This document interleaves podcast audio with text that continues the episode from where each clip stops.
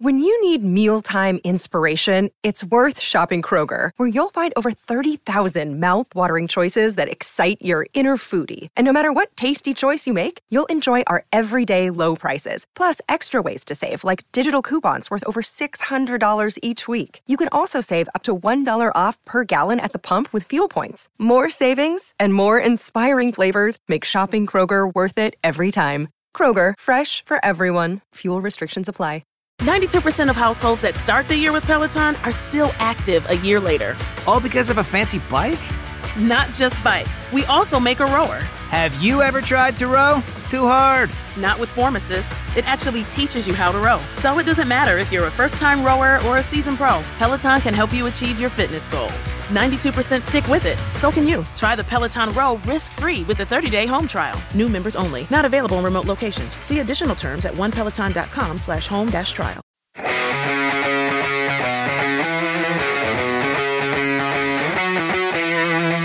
Welcome to Cobras and Fire, and one of two episodes where we cover all the new rock releases that mattered for twenty twenty-one. This week, we talk swing and a miss albums and ones that gave us blue balls. Plus, we review the Beatles documentary, Get Back.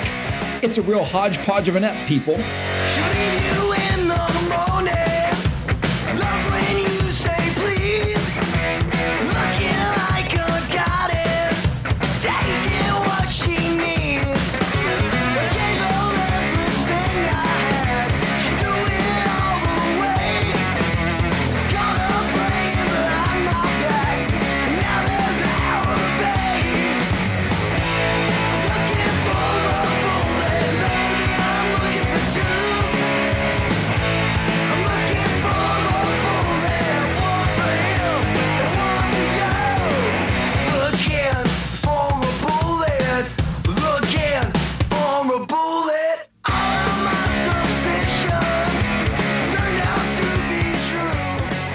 Welcome to Cobras and Fire. I'm your host, L C, and I'm joined as always with the bookending Baco. How are you, sir? I am well. How are uh, how are things out there in, in Denver? We're getting into the holiday spirit there. Uh, it, it just snowed here in Saint Paul for the first time, so we got just a light white coating just in time.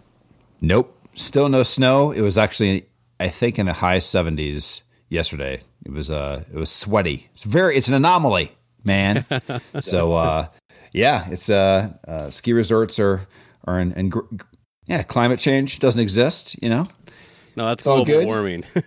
Oh, global warming. Okay, I forget which one it is. I guess uh, I think we had to two. change the name because it confused people when it got cold.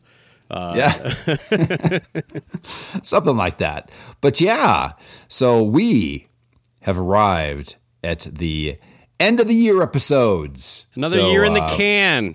Mm-hmm. That's right. Just about. And do you like it in the can? Yeah, I think so. I, I'll, do you want this? Do you want this Coke in the in the can? No, I'll just have it right here. That's uh, European vacation. Anyway, that ex- uh, yeah. But uh, with that gold, let's move on to to we we are Sequels doing one are of two good. episodes.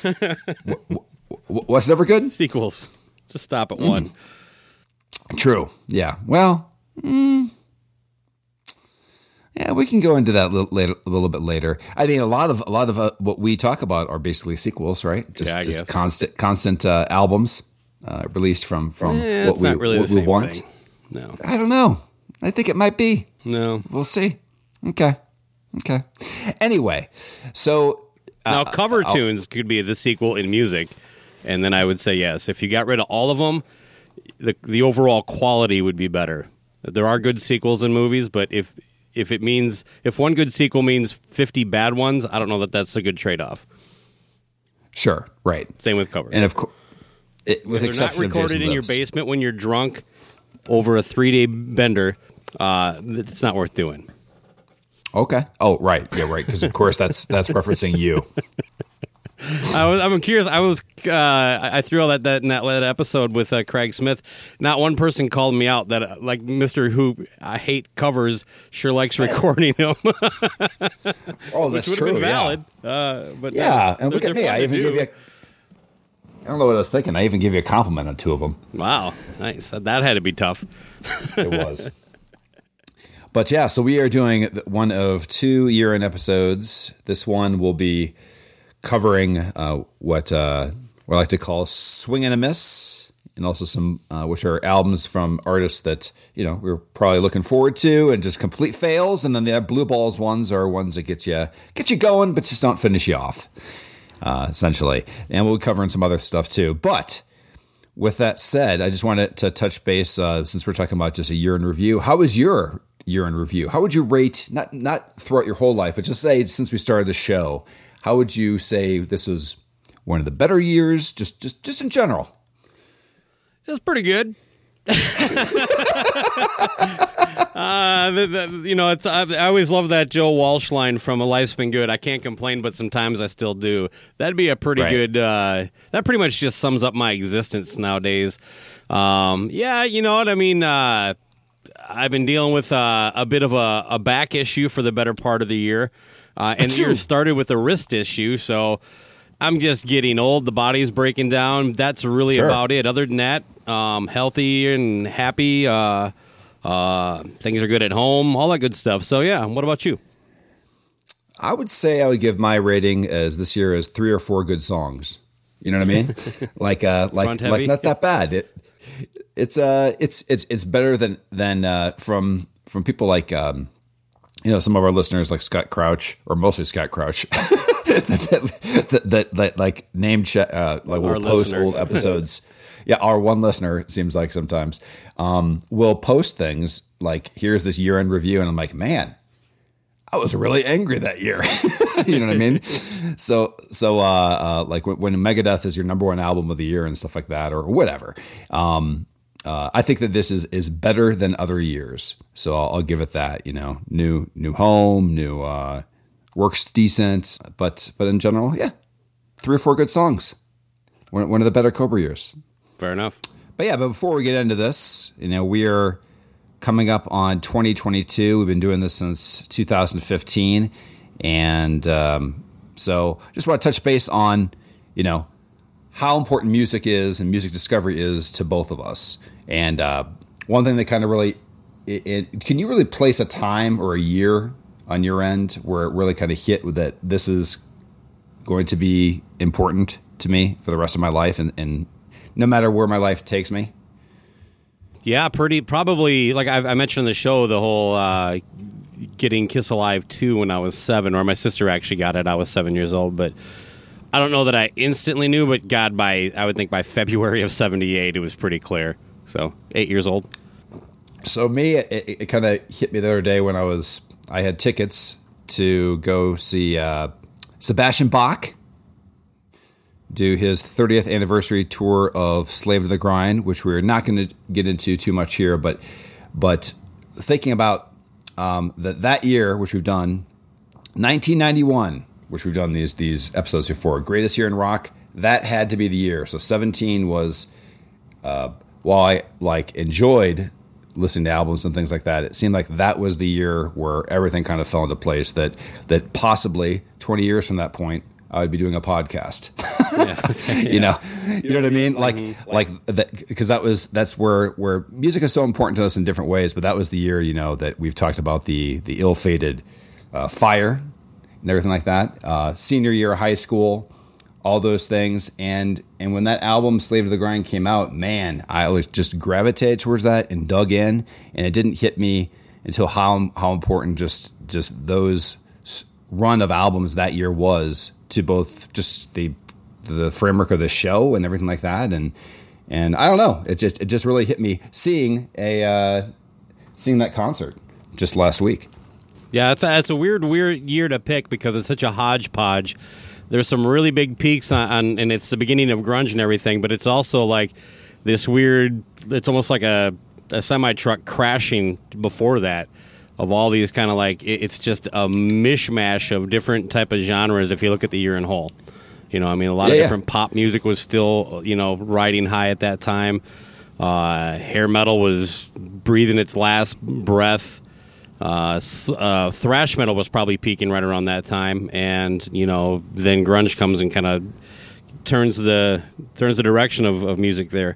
Uh, so yeah, but uh, I mean, th- that record, Slave to the Grind, is, is an amazing, is, you know, it, to me, it blows away the first record, and I love the first record, so, uh, but that, that band really peaked quick, too. That's another thing. It's like, man, you, you thought that it was, the sky's the limit for these guys. You know, the, the progression they made from the first record to Slave to the Grind, and then nothing, really. I mean, it's just, it really hasn't been any, any quality output since then. Oh, no. And I'm just talking about in general, like, yeah, that year was hodgepodge of everything. And, but my whole thing is that was the, the year that I realized that music was mood enhancers. In other words, you know, that year was living in a hotel for like four months, having nothing, all that, 'cause like that was like, that was when I realized that music is an escape, it, which I'm sure is for everybody in one which way or another. I'll, I'll just summarize the concert this way. It was a two hour concert. Um, with about a half hour of dialogue on the, on the stage from Sebastian in between nice. songs. And I'd just like to give a little preview of, of like a storytelling thing when he's kind of, you know, it's the thirtieth anniversary, he's going through Slave to the Grind. What kind of intros could he do? Okay. I'll give this a shot. This is a dry run here. Uh, yeah, sure. COVID, man. Back in my day, we had diseases, but nothing like this. We had stuff like crabs. And we cured it because it became socially acceptable to just shave off our pubes. Who here shaves off their pubes? Here's Quicksand Jesus. So uh, look forward to that, that concert review soon. But, yeah, uh, he, he was here about a, uh, oh, just about uh, a few weeks earlier, but uh, it was a Sunday night, and... Uh, Oh, it, there's. I, I was just in no shape to go. I was actually like saying, because there were still tickets available. I was going to go if, uh, if everything, if the stars lined up, but uh, it did not. So, yeah. So, so to that to that end, I was almost in the same zone when he was here. But it was it was this whole thing where I just that little recap was I have I actually was like I have to go see this. This album is important. You know what I'm saying? Like I was like, and at the same time, I was like, maybe he's really going to fuck it up too. Well, how did, yeah, you know how did he mean? sound? Like, you know, real quick. Uh, I know we're going to get into it more, I, but I, I, all I have to t- say is my whole thing I've talked about before. Fuck the haters. I don't understand it. It was, I've done a review of his last time here. It was a good concert, but I'll go through a lot of the funny stuff too. Okay. Yeah. A lot so of backing tracks. Was very, was very happy. Tons of backing tracks. Thank God for the backing tracks. Yep. But uh, no, it was an experience. But um, anyway. The, the um, orange amp without a microphone in front of it is really helping things sound good. Well, listen, there was no orange amps there either. And that was also kind that. of like, like uh, oh, okay. I see what you're saying here. Okay. Fair I'm enough. I'm making fun of you, not him. But anyway, moving from nineteen ninety-one to twenty twenty-one. Um. Hold on, uh, and, hold on, hold on. Go ahead. Let's see go here. Ahead. Um, that's thirty years. It is. See? Just like it said on the banner behind him. And by the way, it also helps that you can use for a stage prop uh, the album cover when your dad drew it. I don't know if you knew that. That's how you can get away with, with having the album art on there. So, well done, man. He might not get publishing, but he's got the album cover rights. What do you think? Whatever. Does he own it? It's his dad's. Well, that's what that's, do you want? That's not how those it. things work, L C. That just I, I, I'm t- he didn't have any of the background of the first album or anything referencing the first album when he did it last time. So, mm. all right, fair um, enough. Anyway, all right. Well, let's uh, let's start with the uh, the swings and the misses of uh, twenty twenty-one. Now, this is kind of your bit. You explained it at the beginning, but these are records that basically you, you had some optimism, or you were kind of you knew it was coming out, and and that was kind of your deal.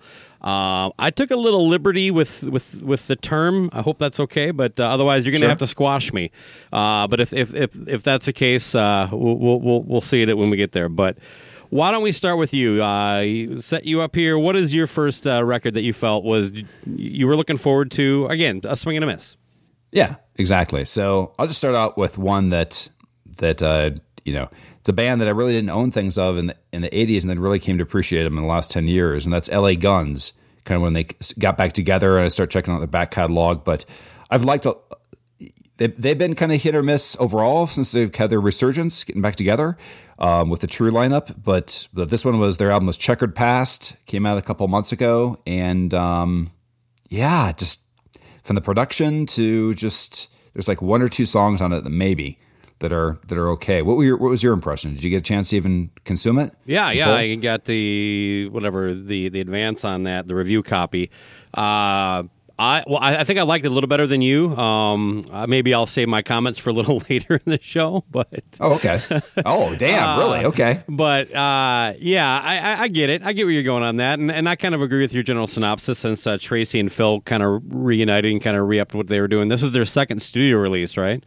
So I don't know. I think it's third. Okay, uh, I know they're cranking them out, but uh, anyway, yeah, yeah, because okay. It's like uh, I think that the the run was Missing Piece, Devil You Know, and then Checkered Past. Of these three, I like I like the Missing Piece the best. But um, anyway, all right. Um, but okay, well, look, the little little difference in opinion there. I did like the fact that they opened the, the album with a, a song called Cannonball. What do you think? You know what? I didn't put that together. Now I like it. Even that's even one more point that I'm giving it. You know what I mean? I. Uh, By the way, favorite song on the album, Cannonball. They're going to open up their next record with a track called Baco.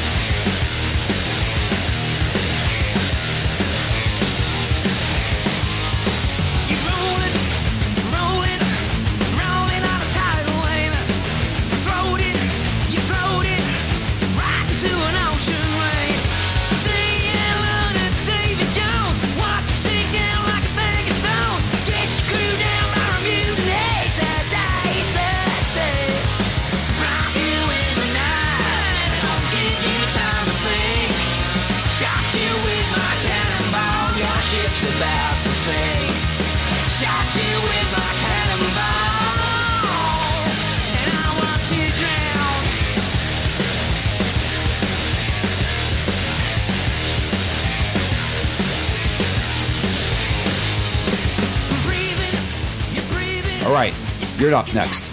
All right. Uh, a band that I actually, uh, I was looking forward to this record quite a bit. It's a band that I got into, I don't know, sort of late in, in their career. They're, they're Pretty Reckless. They released a, a record, uh, Rock and Roll is, or Death by Rock and Roll is what it's called. Um, I was really looking forward to it. Now, there, I heard the one single ahead of it coming out. I did not get a review copy of this, so I didn't get to hear the whole thing until it was released, for whatever that's worth. Uh, The the, I mean, the the what is the song, like the world does not belong to you, um, kind of underwhelming, but you know it's the lead single, whatever. That's not always a sign. Yeah, the, the rest of the record was a bit of a turd. Uh, I really I, I man I gave it at least three spins at the you know at the time just because I would hope I would latch onto something. She's a female vocalist that I think kind of sounds a little unique. Doesn't have that typical, you know, contestant on The Voice or American Idol kind of Kelly Clarkson thing going. She, you know, kind of sticks out of the crowd a little bit, and I like that.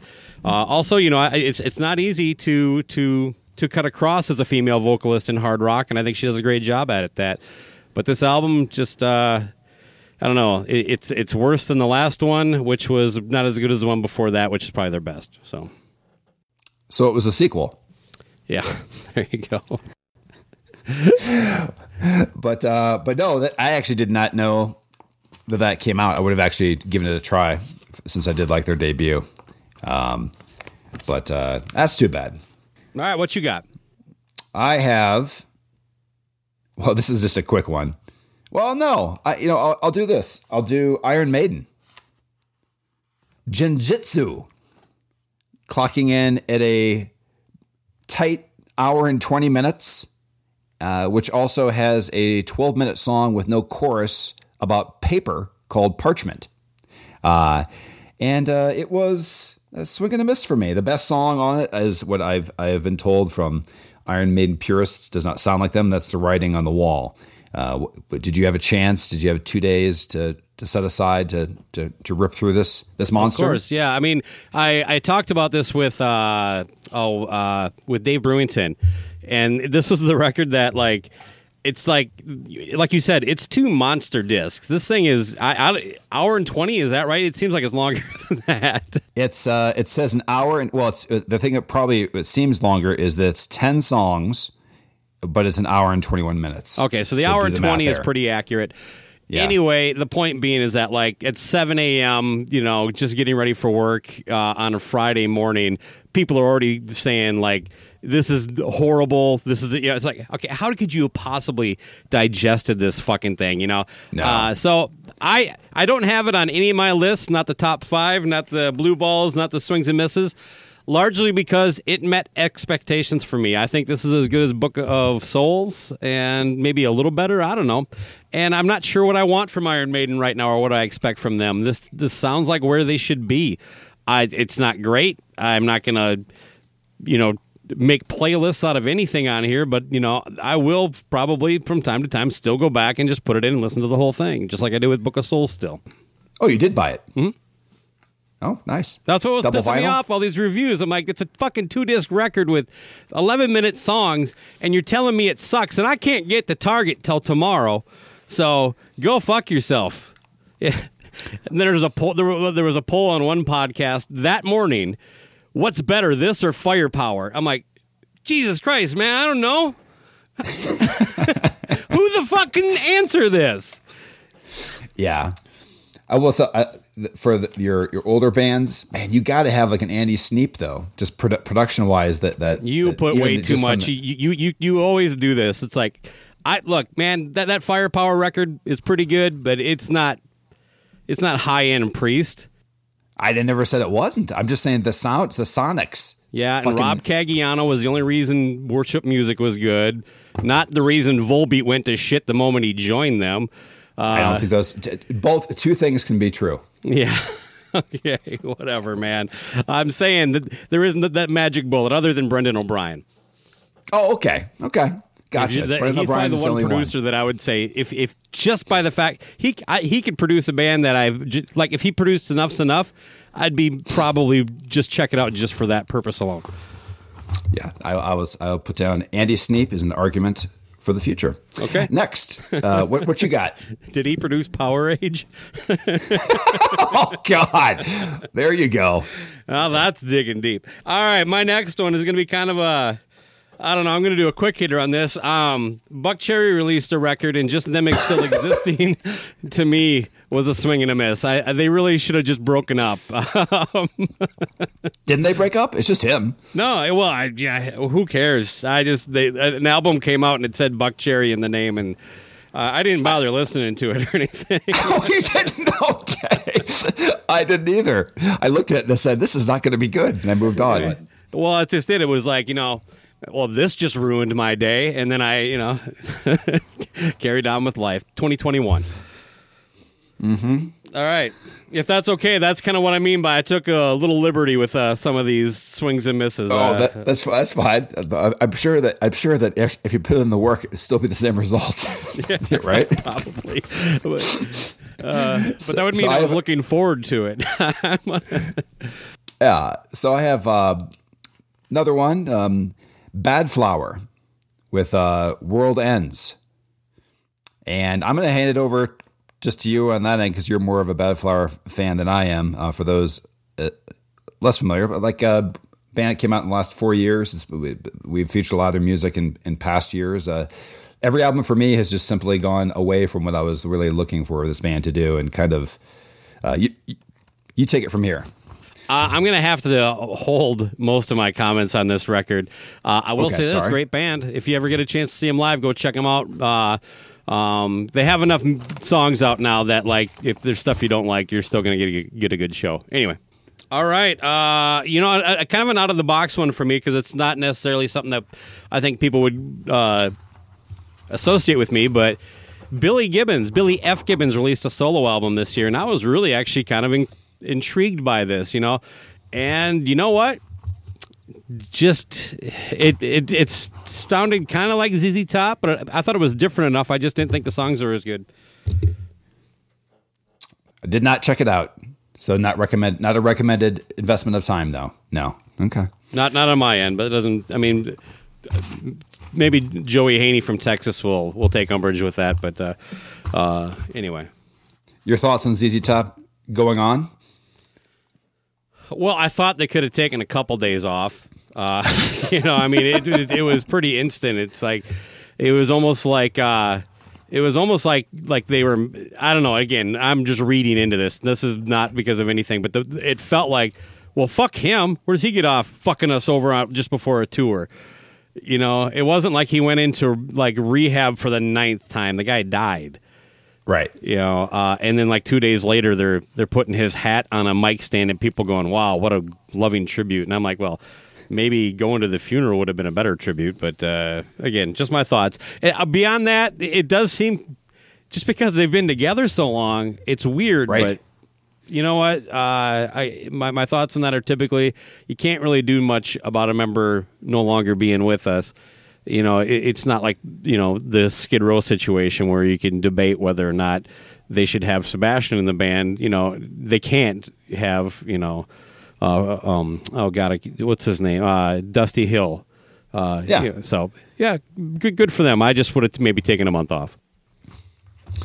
Yeah, it was unusual too that that uh, well, I mean, the guy's seventy-two years old. Dusty Hill, rest in peace. But the but you know, it came right right on the heels of me watching that documentary too. You know what I'm saying? Like, been together fifty years, never, and then all of a sudden, it's like two days later, still alive.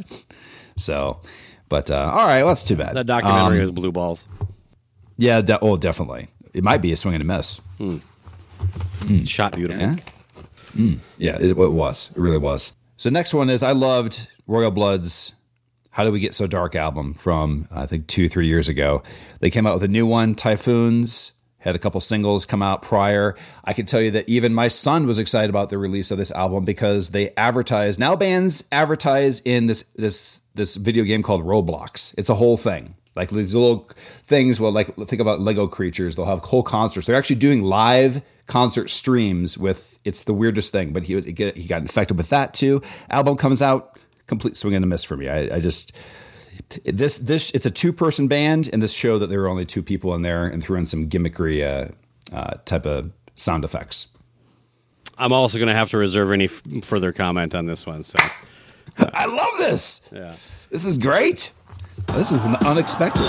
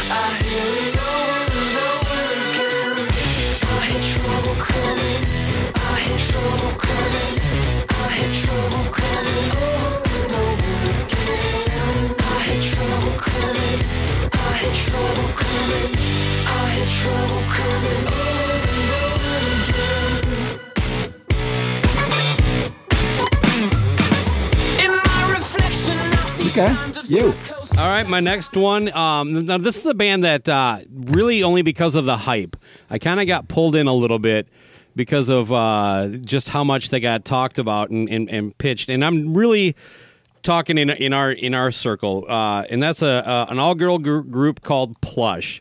Now the backstory on them is that the singer Mariah Formica, she was on The Voice or something like that when she, like five or six years ago, when she was pretty fucking young. Um, and, you know, she's got an amazing voice. She's really talented. She's a very good guitar player, too. Uh, and, and she, I don't know, just something about her, just it, it didn't click with me. I'd see her videos pop up on, on YouTube. People share them or stuff on the site because she'd do a lot of covers. And uh, and she pretty pretty much spot on replicate them from, from guitar to vocal and stuff. So, but just something about the, the whole setup. And my, my, my comeback was that, like, this is what happens when your parents are too supportive. You know what I mean? It's like she always had new guitars and shit, and it was just like, ah, yeah.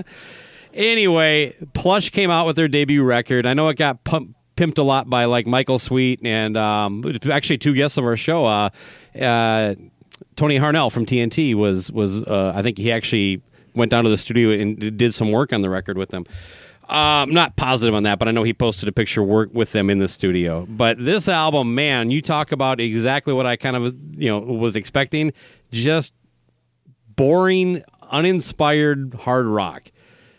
Performed well. Everybody seems to be talented. I just, like I said, I can't take any, anything away from that. But, like, and I still see, like, you know, people, like, kind of talk, man, this is a great record. It's like, man, you know, I, I you want it to be great, but you're not going to be listening to this in two years, so swing and a miss. I don't know. Did you even do you know about them even? I know. I, I don't. I don't. That's my say that that's one of those bands that seems to be like like you just mentioned, like a lot of funding going behind, a lot of push. There you go. To yeah. to, to to not get not very that, organic. It, it, like I wonder how long she's known the other girls in the band. Oh, right. Know.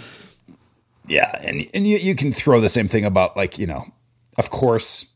Son of Eddie is going to be opening for Guns N' Roses and stuff like that. But when you see kind of that stuff, you're like, you know, you're just automatically on that tour, right? Sure. Because you're the guy. So I have a little more elaboration on that coming up later this episode. One more on the list was one that, like you say, a lot of push, a lot of hype out there.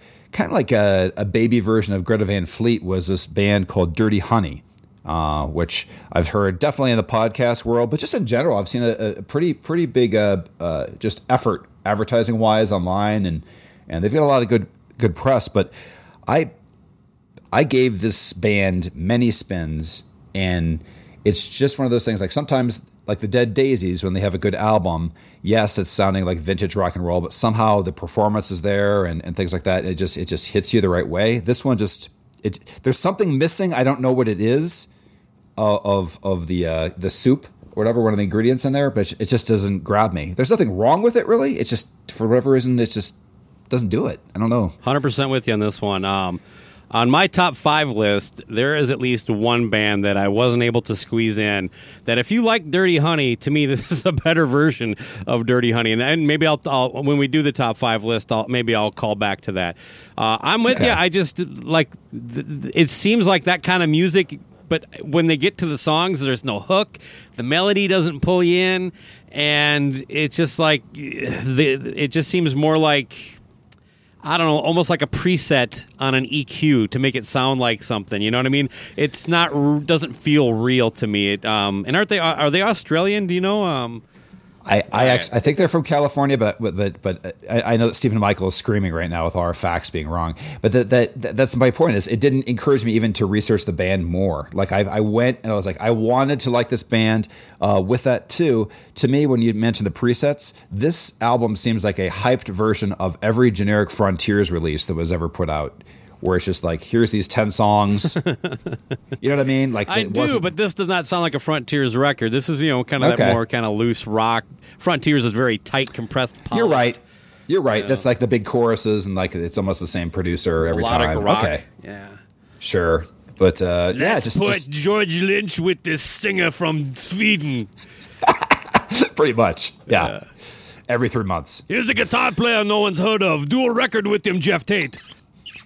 That's a good. You got the Sebastian and the uh, who are you doing now? Yeah, what's his name? Fabriaz. I don't know. I've never, I've never actually heard the, the guy. He's he's from Italy or something like that. Right. I know who you're talking about though. Yeah, no. Fabergé. Uh, no, no, no, no, uh, no cheap shots at uh, Frontiers there. By the way, just having some fun. No, no, exactly. They keep a lot of the uh, bands I do love, you know, going and and you know, actually the physical product they put out is always well done. So. Right, and and without them, growing up rock would fold. They'd have nothing to talk about. The Monsters, the rock cruise couldn't be booked. That's right. Yeah. So that's that's that's the linchpin. Yeah, there you go. All right, I have one last one, and uh, this is kind of an, uh, a curveball for you, too. It's that the Bullet Boys did not release any new music with the new lineup. I liked the last two records Mark basically did with the band he had. Um And I was just kind of hoping that they would take the original lineup in, let him write the songs and, and the production and stuff again, and do something. You know what I mean? Uh, I, overall, I'm going to give the output of music because of a COVID lockdown. I'm going to give it about a D minus overall for the, the things. So this is the this is the the poster child of that for me. I would have liked to have seen the Bullet Boys release some new music. They had nothing else going on, but uh, anyway, that's yeah. it. I at least got to see them live. Yeah, there you go. Are they going to be on the, the boat with you guys? I do not. Th- no, okay. no, they're not on this this year. No. All right. But maybe because people keep canceling, they need to get a substitute in there. They're they're like the puddle, they're like the puddle of mud of uh, the Rock on the Range type things. They always fly in puddle of the mud last minute. They're always available to replace Stone Sour or anybody that bails. We got to get into that guy at the beginning of the year too, boy. He's he's back. Oh, he's oh, back, good. Baby. I can't wait. For, he's doing some some some some. Some schemes? I'm not aware. Yeah, we'll get into it. We'll save that. We don't have time. We don't. There's no room in twenty twenty-one oh, no. for him. There's a, or or this morning's recording. Yeah, I'm not prepared to get into it. That's for sure. Anyway, all right. So I'm gonna I'm gonna finish this segment with the biggest and hurtful swing and a miss of the year, and that is somebody that if you've listened to this show more than five episodes, probably you know that uh, this this. We have been we were brought together one one reason, and that is Danko Jones put out an album called Power Trio, and I'm going to give it back to you in just a second, but uh, for your opinion on this. But my God, first first on the positive end, he did a live stream concert um, this earlier this year. Fucking phenomenal. And they played one song off of this album, which is probably the one song that I actually do like. Um, but still a great live band, big personality, all this. But this this album was a the epitome of just like a cut and paste. Seems like it was recorded in different places and just kind of mishmashed together. The vocals are off. The the just this it's all It's all missing. That's all I got to say on the, this part. All the elements that I love about Danko were basically there, but it's like a really shitty A C D C album. This is like, um, Jesus Christ. So it's an A C D C album. Oh, oh, boom. If it's not Back in Black or Hotter Than Hell or, or Porridge, what do you think? Uh, but uh, uh, to be discussed later. But the, the main thing about it is just simply that, that, uh, it just wasn't there. And it was really, if you roll back two years, My, I think our combined one was Rock Supreme. At least it was mine, number one, two years ago. I don't so think it was my number one, but it was definitely a top five. Either way, and there's another reason that he uh, that I'll go into in a second that was kind of a swing and a miss for me. But uh, the album itself, your thoughts? Oh, oh, I'll end it with this part too, is the fact that I had the vinyl on pre-order, and after and but the vinyl was delayed for like two months. And everything, and I, I purchased it like earlier in the year when it was first announced. I listened, I listened to it for several weeks, and every listen, I was just like, you know what, I'm out, and I canceled my pre-order. I was like, I do not need this. Go ahead. Yeah, I uh, just on to piggyback on that. So I, I got the review copy, not maybe a couple weeks before the, the thing came out, and I, and I gave it a couple spins, and then I went because almost I, I went to go buy the vinyl, right? You know, it's like, well, I'm just going to pay for it now. It'll when it comes out, it'll, it'll come. And while I'm sitting there getting ready to check out, I'm like, do I even like this record? You know, I'm like, yeah. I'm like, am I, I'm just doing this out of like, you know, almost, obligation. Yeah, like in which it's very knee jerk with me when it comes to bands that I get so that invested in, and so yeah, I opted out. Um, I, I did not buy the vinyl. I, I'm you, you you summed it up fine. Uh, I I'll say I'll add this. Uh, I think based on the last four records that Danko's done, I'm going to say he's probably tapped out as a as a creative entity as far as putting an album together. He'll probably always be a great live performer. He doesn't have one of those voices that he has to worry about, you know, going away. Plus, he, he leaves a pretty good lifestyle, so he doesn't have to physically worry about, you know, things being taken from him. But uh, so I'll, I'll never pass up a chance to see Danko live, considering I still haven't done that.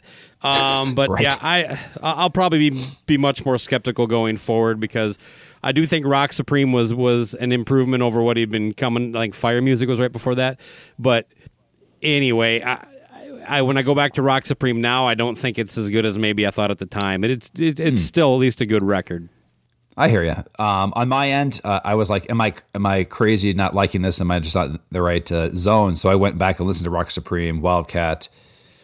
Uh, Wildcat Fire Music was the one I was missing there. Yeah, Firecat. And of course, the, the, the greatest one that he put out was, if you're interested at all in an entry point in Danko, which album do you think you should Rock start Rock and with? Roll is Black and Blue. Incorrect. Wrong. Below the belt is the always the right answer, at least yeah. for me. Almost a la Dave Mustaine waiting till we record to make any announcement about what the future of Dave Ellison a few months back. Sure. It was almost like uh, Danko Jones decided to stoke the fires right after we talked about the Kid Rock video. So you want to get into that quick? Do you have any thoughts? Because uh, Danko fired off a, a, a, a threw some pretty big shade at both Monster Truck. Well, felt mainly Monster Truck, I guess. Yeah.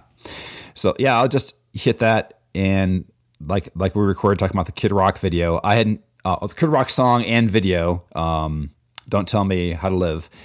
I had not seen the video. Additionally, uh, at the time of the recording, so I'll hit in a few things for time, and that is that Danko really went after first Monster Truck for associating with Kid Rock. To paraphrase, basically saying he's so they're associating with, a, I, th- I think, a racist. I gotta tell you, no problem. You know, obviously, speak your mind about whatever you want, but really, it came off to me. Uh, what the the the the, the summary was. Monster Truck is associating with Kid Rock, so you should no longer listen to Monster Truck, who's basically, you know, kind of like a Blackstone Cherry or Southern rock band that's been around for that happens to be out of Canada.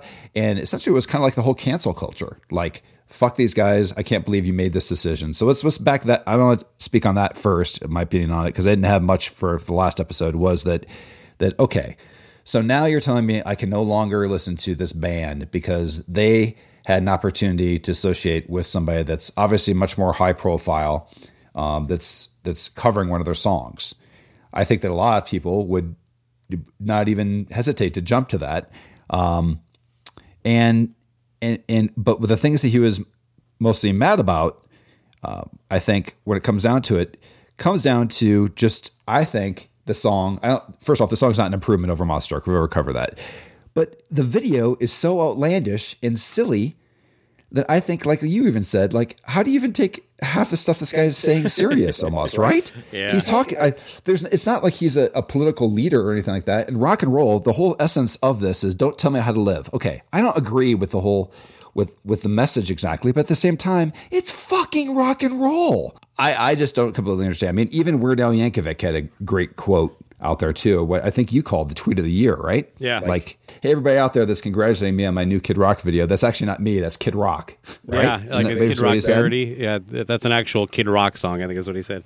So yeah, yeah. that was a, yeah. a funny tweet, but uh, um, yeah. But I'll, it, I'll, I'll go. I'll finish this up and I'll hand it to you. Um, the other thing is, is that my whole thing about Kid Rock is this: I have not taken anything he said for the most part that seriously since he came out with Devil Without a Cause. And I'll tell you why. The the whole thing in the beginning was he always said something like, if it's marketed right, you'll buy it. If you but if it's if it's real, you'll feel it, or some kind of phrasing like that. Now, just so you know, people, Kid Rock is not straight out, uh, out of Compton. He's not straight out the trailer. He's straight out of his dad owns tons of dealerships in Michigan. OK, he he comes from an affluent background.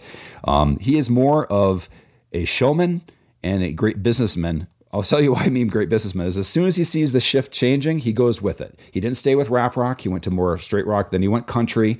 And then he's going to, if if you, if you don't think that he thinks this is having the exact reaction that Danko jumped right on, that's the entire purpose of the, of, of the thing is just to stir controversy and get, and get some, uh, some hype out for the song. Uh, but my whole synopsis is this. I don't think you should just cancel Monster Truck or anybody around. They made, they had an opportunity to do it. They did it. I don't, I don't take him. Anybody that wears tube socks and, and has tons of outfit changes and rides a, a, a golden finger into the, into the, the, you know, into space, I can't take seriously that, that much. Right. No, huh? I, I, it is silly. Uh, the, the video is, is what I'm getting at. Um, as far as the racist stuff, I get where Danko's coming from. I, I do I do see his point, and especially because he's a person of color. But you know, you got to remember, Danko is getting things in his Twitter feed, comments like Kid Rock has a has a, uh, a, a Kid Rock has a baby that our kid that's that's half black. So how can he be racist? And that mentality exists, and you can't really. I don't know how you crack through all that stuff because we're kind of getting into this this. age, and I'm, I'm going to keep my, my thoughts on racism pretty light for anybody worried about me going too deep here. But racism isn't like we think it is. You know what I mean? It's not like the K K K holding up signs saying whites only. You know what I mean? It is far more subtle, and and it's difficult for someone like myself to really appreciate other than to be empathetic and, and accept the reality that it exists. When I came from a town, I was literally raised from the first eighteen years of my life with no... I think there was two Mexicans, you know, that, that were in, in the school I went to. Other than that, all Anglo-whites, you know what I mean? And it's, I didn't break any laws by growing up on that, but I do have to accept the limitations of of that on what it what it, what it does to you. You you you, you kind of, when I moved to a, a metropolitan area, I started interacting more, and it, and it kind of opened my mind. That said, this does seem like a bit of a an overreaction. Um, Kid Rock is kind of a dipshit, and really, who gives a fuck what he thinks? Now, if... Absolutely, say what you want to say. If you know, if you want to get blocked by a monster truck, Danko, you did. Uh, you guys probably won't be touring together anytime soon. I don't know that that's that's the biggest problem that the world has right now. So uh, I'll tell you this: I went to a uh, with. Uh, With with my stepdaughter Jade and her husband, we went to this pumpkin patch thing at the zoo here uh, in in Apple Valley, Minnesota, and it is a family-friendly environment. There is just kids crawling all over the place, and I heard the song Thriller at least four times, and to me that was far more offensive and inappropriate than anything. You know, I we have to accept the idea that there are people that aren't going to take the time to break down some of the political ramifications of wearing a MAGA hat. Okay, and it's at a certain point, the smarter people in the room need to be the smartest people in the room, and and, and not really let get dragged down into all that. But I don't know. It, it, that that was pretty hodgepodgey, but hopefully I made some sense. No, I, I and and also um, I don't know if you know if you remember this, but when we wrote an article doing a, a combined review for a Danko album, I think Wildcat a couple of years ago for Decibel Geek, I cut out this whole portion that actually had to do with with uh, racism, probably at Danko, and why you know why probably if he was somebody else and not of color, you know, like the, the typical rock dude, that he probably would have had greater success on different tours. Do you know what I mean? Like, so I think that there's a lot of the things that are just building I, up I, I think there has throughout. to be some truth to that. I mean, I mean, he's pretty fucking good. So, well, I'm just saying, like, he he's, he plays in a genre that that is basically A C D C and Kiss type rock. Mm-hmm. You know what I'm saying? Like, it's yeah. not, not anything like that. And that's it's it's not normal. You have to have a frontman that, that have a black frontman. So yeah, definitely there's stuff. I just think there's a stuff that point that uh, yeah. I, I have I can't speak to the experiences that someone like Danko deals with, other than to, to hear them right. speak about it and try to be try to understand it. But you know, it's it's uh, this is a sticky subject, man. I'm a white dude. Uh, well, of course, I'm everybody's My whole asshole, thing is that, man. I'm a yeah. white man. Uh, right. I just think that the actual uh, the the. him exploding about specifically this stupid video, where there's a lot of other things yeah. to be angry about, and the could fur be better directed. And, uh, yeah, that's all. Like, I watched it and I was just if like, if I'm in a Kid okay. Rock video, I'm gonna want to wear a got gaudy ass fur coat.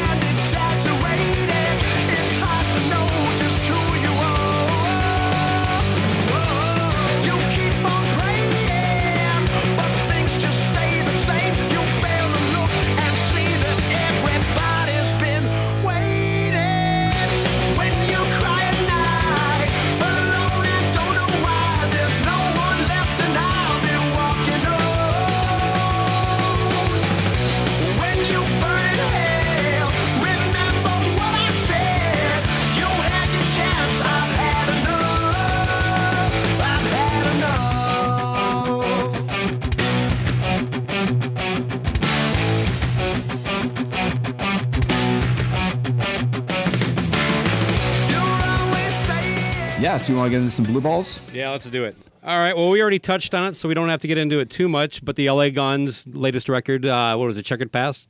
Uh, yeah. Correct. It, uh, I was looking forward to it, and um, much like their last two, I kind of felt like, eh, yeah, there's some there's some good stuff on here, but uh, anyway. Yeah, in my end, too, some of these, um, well, we made a joke about this. Limp Bizkit still sucks. Yeah, they kind of still suck. Three or four good songs on it for me. I'm but, not qualified uh, to like I, I I guess there's a handful of songs by them I've liked, but I've never been a fan of the band. Never been a hater, other than I, Fred Durst being a douche. I just never had. I I can't really give you an honest opinion. That one that the the song we played a couple episodes back, that's pretty good. It did not give me a Fred ache. But uh, and then on to the next. Uh, I haven't given this this album enough times, uh, enough spins, but I gotta tell you. Um, Just in the background, I'm enjoying it, and it's the most I've enjoyed one of their albums since "Holding All the Roses," and that is Blackberry Smoke's "You Hear Georgia." Oh, I have not checked uh, that out yet. Is, is it good or not? Well, you- I like it. I was just saying, like it's to me because it didn't make make my top five. I'm just throwing it in here, but it's it's the best since "Holding All the Roses," which I believe that you like that one too a lot from uh, like five years ago. As far as it's a chill album in the back, uh, so that's that's a. Decent recommendation to check it out. And but the one that's I wanted to hear your opinion on this, and I'll throw it to you um, for your next pick, is Jerry Cantrell's album, uh, solo album, Brighton. Have you had enough time to even spend with this one yet? I've only listened to the out. whole thing one time. Didn't get a strong opinion on it. I, I, I've tried to buy it. The, the C D is not available on Amazon. It is not. It is not at any of my local record stores that I've nope. been to. Um, so it's it's this is like typically you thought he'd be a big enough artist that the physical product would be available. So um, I'm kind of waiting on that. But yeah, you know what? I but overall, it felt a lot like how I summed up his last solo album, whatever, in two thousand four. Um, he seems to have like seventy percent of a great song, and then it just something happens where it doesn't get to that next level. It is probably the epitome of a Blue Balls record because it just gets you there close and then leaves. You know, so yeah, that's that was and kind it of seems his non-Alice in Chains stuff has all been that way. It's like, God, you just don't. There's something missing. This song just needs one more thing. You know. Yeah, and on that one too. My opinion may change on that. It's kind of like a, a more electric version of like Jar of Flies. It just seems like more up, upbeat songs, like the title is is referring to. But I, I but it's just it's a yeah. So it definitely that might has be a, the the feel of a, of a grower. But like I said, I'm trying to. I do yep. want to actually get the physical product, put it in my uh, perfectly categorized, alphabetized, and and chronologically ordered collection. So sure. Yeah, no, I but it but it's it is odd that it, that somebody of that size. Same thing. I was like, I'm gonna go try to buy this. I'm like, how does this guy not have this lined up correctly to have the actual physical product available at time of release? But uh, anyway, uh, you throwing it to you now. Uh, Alice Cooper, Detroit Stories. Um, oh, I forgot that even came out. This would have made it mine. Well, well, then we can talk about it now. I I'm not gonna lie. I actually think it's pretty good, but I don't know. It it just it it's not great. It's almost. Nope. I almost didn't want to put it in here for the same reason as Iron Maiden. You know what I mean? It's like I don't know what I expect from Alice at this stage. To me, this seems about where he should be. This is a well done record. It's it it, it sounds good. Got it on red vinyl. Um, I bought it for my wife for uh, for her birthday, and she didn't open it. I literally, I think, opened it, it uh, about a month ago in preparation for this. I'm like, okay, I'm listening to this record, you know. So anyway, but I like it. Yeah. It's just not that great. That's cool. I, for me, it would actually, if I'd remembered to put it on there, it would have made my swing and a miss. It's just, uh, there's just something, I don't care about the whole Detroit, the whole Detroit fetish thing kind of throws me off. Next one was Offspring with Bad Times Roll. Three or four good songs, but overall it was like twenty-nine minutes long. Uh, it was definitely a hodgepodge of of random like little intros and things like that, but just didn't do it for me. Any comments on that?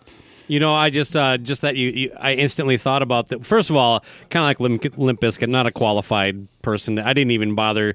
I didn't care that it came out. I didn't check it out when it did, uh, other than what we played on the show, um, which was all right.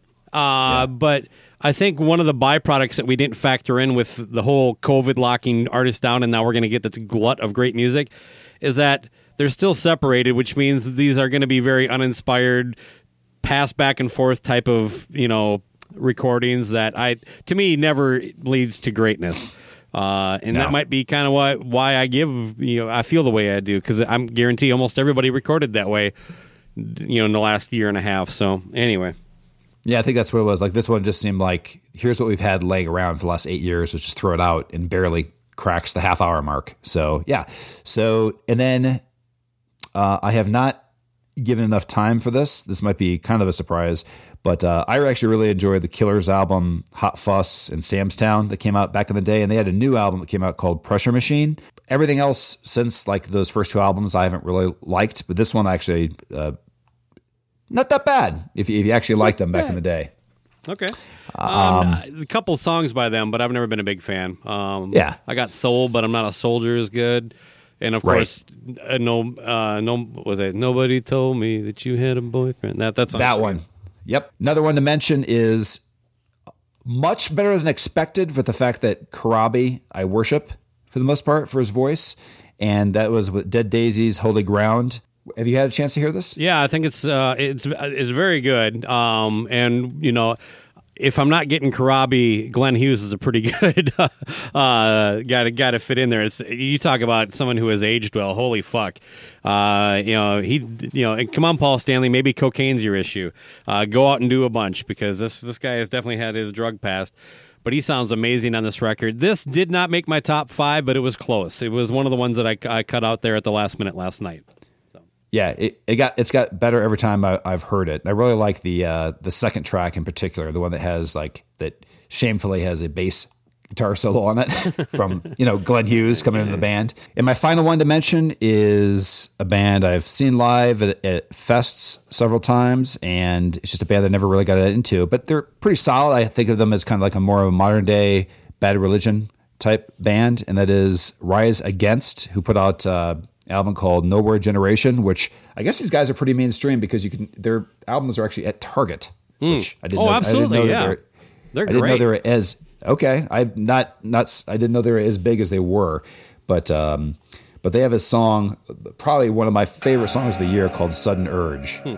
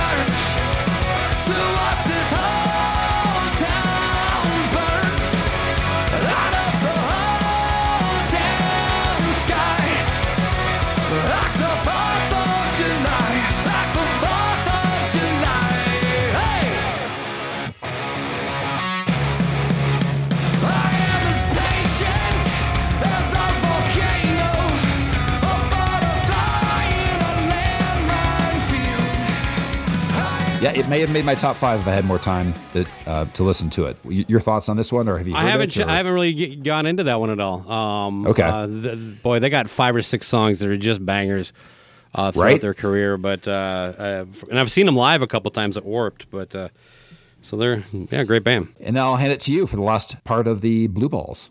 Uh, Mammoth W V H. It's a very ah. well-produced, well-recorded record. It's got some moments that just grab you.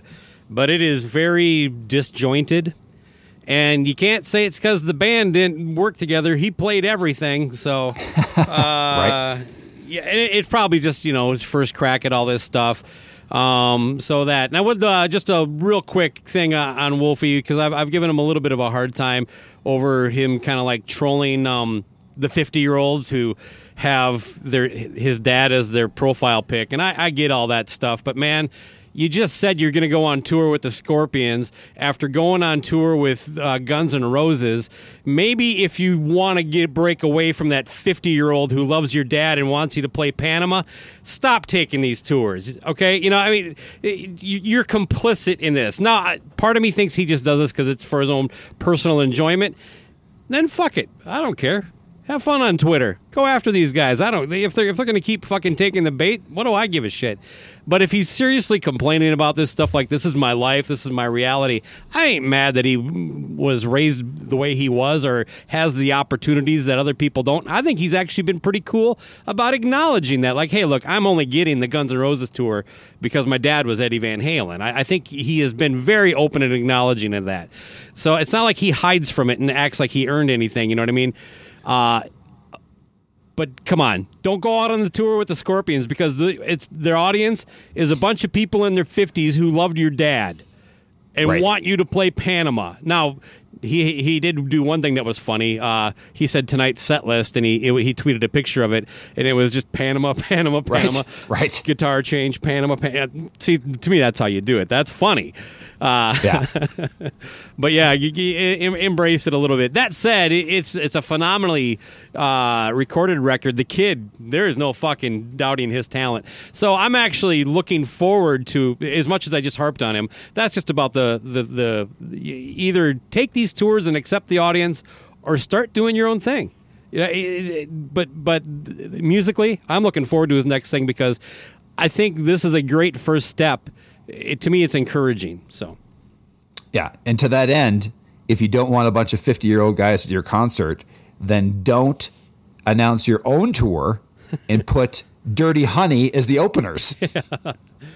That that's was all the, we that, love. That, apparently, is Dirty Honey. Right. That's what I'm saying. You're you're, you're saying like, wh- who should I be paired with? I should be paired with a bunch of guys that sound like an old band. So, well, he is doing uh, that tour with Plush, and to me, that's a little more. Uh, but again, it's just. Two people who really fucking kind of had things handed to him to her.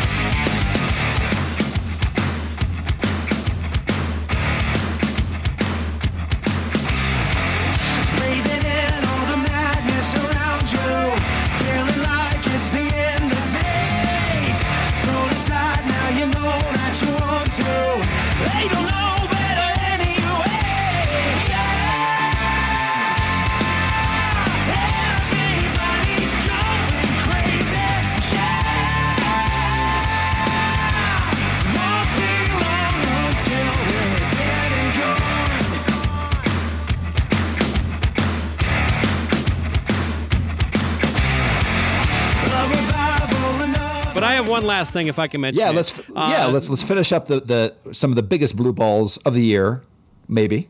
Yeah, okay. Uh, the Beatles uh, Get Back documentary just dropped on on Hulu, and I don't know. Have you had a chance to? When we first talked, you hadn't seen it. Uh, have you seen any of it yet? Okay. No. I How watched part it? one with my wife, and yeah. her reaction is kind of what uh, I think a lot of people would get at. It was fascinating to me, especially because. It literally, this is the biggest, this is them at their peak. And this is the biggest band probably in the history. And watching them work on a song was exactly like working on a song at, for Jesus Chrysler or any band I've been in. It is like no different. The drummer's bored as fuck. You got the person kind of pushing the direction, butting heads with somebody else, and the other person in the band just sitting there kind of quiet. Um, but it is... There, there's not a lot. If you don't know these songs, like, because it's not just the hits. Uh, if you don't know the backstory of everything, because they only kind of gloss over the backstory leading up to this thing. They give you about an eight minute history of the Beatles, leading up to this, but you don't know the whole story with, you know, uh, how Yoko is viewed and and stuff like that. And just there's so many elements that, like, I think you have to be the super fan to really appreciate. And on that, it one hundred percent delivers. It is amazing. I loved it. But I can't see a casual or cursory Beatles fan sitting through eight hours of this, because it's literally like... Is it eight hours? Yeah, it's like two and... The first part was two and a half, and the second part was two and a half. I haven't got to the third part yet. But it is literally like putting a camera and just watching a band learn a new song. Now, they snip it up quite a bit, um, because there is fifty or sixty hours of this shit. But it is... It, to me, it, it's it's remarkable. All the personalities, the attitudes, all that stuff, none of that really fucking matters, like, just because you're the biggest band in the world. Now, there's some takeaways personally. Um, you know, it's Paul was really trying to keep this band together. George Harrison was very at... I think George Harrison was already out of the band by the... in mentally. Like, he was just like, fuck you guys. And there, there's so much of that. And And John looks really fucking bored, but... There are times you can tell, like, when John, like, that spark, like, he, when, when they're working on something and all of a sudden he starts getting into it, he'll actually stand up and, and he'll become energized, but, you know, instead of having kind of this deadpan face. And those moments, and largely, I think that's the, the big draw to this thing, is that you're watching the Beatles, you know, forty, fifty years ago, or over fifty years ago. And it's them, right. You know what I mean? And, and and it's just raw, and it's it's it's it's well put together and stuff. But it is very tedious. It is if again, I I I get why Ken Mills will will fucking love this, because that's his cup of tea. I love it for that same reason. I but my wife, who has no problem with the Beatles, she's like, well, you can watch the rest of this without me, right? You know? I'm like, yes, dear, yes, yes. Yeah, you know, like I said, it's just uh, it's it's just so. It's it's the, the, the, the boring stuff, and I think it, it's relatable to me as a musician and as a Beatles fan. So here's my question: like, did they do uh, "I Got a Feeling"? Do they do that song? Yeah, they get into like everything that was on "Let It Be," plus every a, single thing, a ton of covers, okay. uh, okay. stuff that ended up on Abbey Road. Again, there you don't oh, know. Really? The, the, well, oh, the, if you know so the backstory of this recording. That's interesting. See, that was the whole thing is, is, is a Beatles fan that has not jumped into everything. And I always thought it was so weird that it said that, that this one, that Abbey Road came out after this. Or, or there's the chronology. Was it which which was what, what was it? This came out. This is actually this recorded, was recorded first, before Abbey Road. But they put Road. that out. That's right. They, but they put it out after Abbey Road. No, this came out, I think, after they officially broke up. Yes, um, that's what I yeah, always so thought was so is, odd. But yeah, and then to find out, like, they're recording live. And to, to find out that, like, George Martin actually doesn't like that method of recording it at all.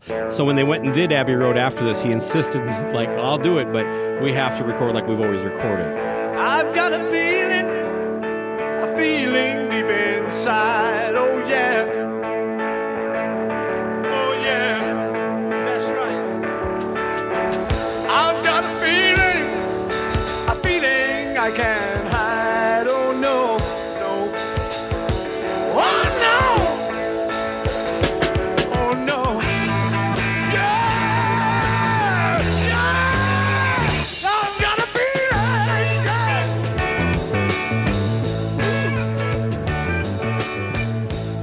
So I did want to say that I think maybe in the future, Baco, that we should loosen the rules, get a little loose on the best of years, only because sometimes albums come out in November or December. What do you think about that for the future, for future years? I don't know, man. Okay, fine. Uh, you know, to me, that's like, well, first of all, you've had the exact opposite opinion before, so who knows what you're going to think in a year. Uh, oh, that's true. But uh, yeah, I think if you want to be on top five lists, don't fucking release your record in December. Um, I think November is plenty of time. Whatever you want to do, man. I don't. I don't care. Uh, but only if I can start including records that were released before I was born, because it's unfair that I wasn't allowed to include them on a list that I wasn't alive to make. That was very high concept. I have to think about that one for a little bit. Again, uh, th- you know what? These are your babies. You just tell me what the rules are, and I'll just I'll I'll stick with it. I think you well, sound anyway, like an idiot st- when you when you talk about a twenty twenty record on a best of twenty twenty-one, but that's just I, me. I won't that, put great. one on my list. Well, then. Here's here's me sound like an idiot. Then I will shine a light on, on these albums in a later episode. Point being is, The these are actually the the three albums I listened to that would have made my top five if they came out and okay. I knew, and I had listened to them. And as we talked about it right at the end, I hadn't a chance to listen to it. Red City Radio, Paradise. I just want to give shine a light on that one because that is my favorite album of the year. That would be my number one. Yeah, but I got to say that, it, that that's a band that you turned me on to. If I had time to listen to it and properly digest it and include it on my top five last year, then so did you. You're a pro, man. You're a pro. It came out in December is my point of last year. I had year, it on so my never, list, man. Yeah, but I didn't get the vinyl until until January. Anyway, oh, Mister my point Streaming is... Mister Streaming waited for the vinyl? I did, because wow. I because because I wanted to experience that. Okay. And that, most of my stuff is, since I got into the vinyl game recently, has been buying old albums I've already heard. Uh, but anyway, but my point is... Red City Radio, Paradise, check that one out. That's just a name check. There's also a band. Yeah, they already know to do that because I said that last year. There's. I'm reinforcing your opinion then, okay? Yeah, say it like that, bitch. I'll, Another one from okay. your top five last year. Oh, God. It wasn't in your top five. I can't remember. It was your top ten. Top exactly. ten. Oh, we did you don't. ten, that's right, yeah. Nah, anyway, so another band that's produced by uh, Tuck Smith. Um, of formerly of the Biters and his own solo project is a band called Prowess, and they have an album called Blacktop Therapy. Came out at the end of twenty twenty. Uh, spun that a lot this year. Anything else you want to mention? No, man. Let's get out of here. Rock's not dead, but the album as a format is.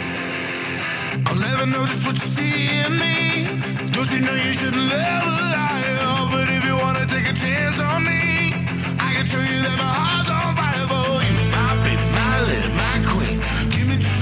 I'ma show you what I mean when I tell you that I love you and I don't want you to leave. But this energy is killing me. I'll tell you what we need right now.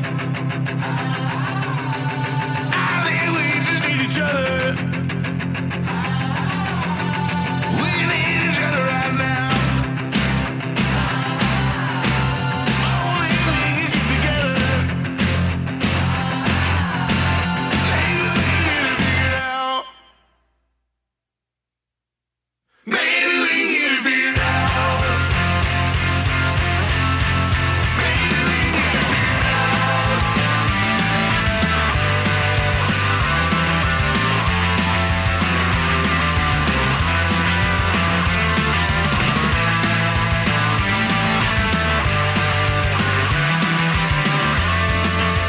figured out. All right. Rock's not dead, but... uh What? What do you want to say? The album as a format is. Nah, come on. Oh, come on. I knew you're going to. I'll get into it in the next one, but bull fucking shit.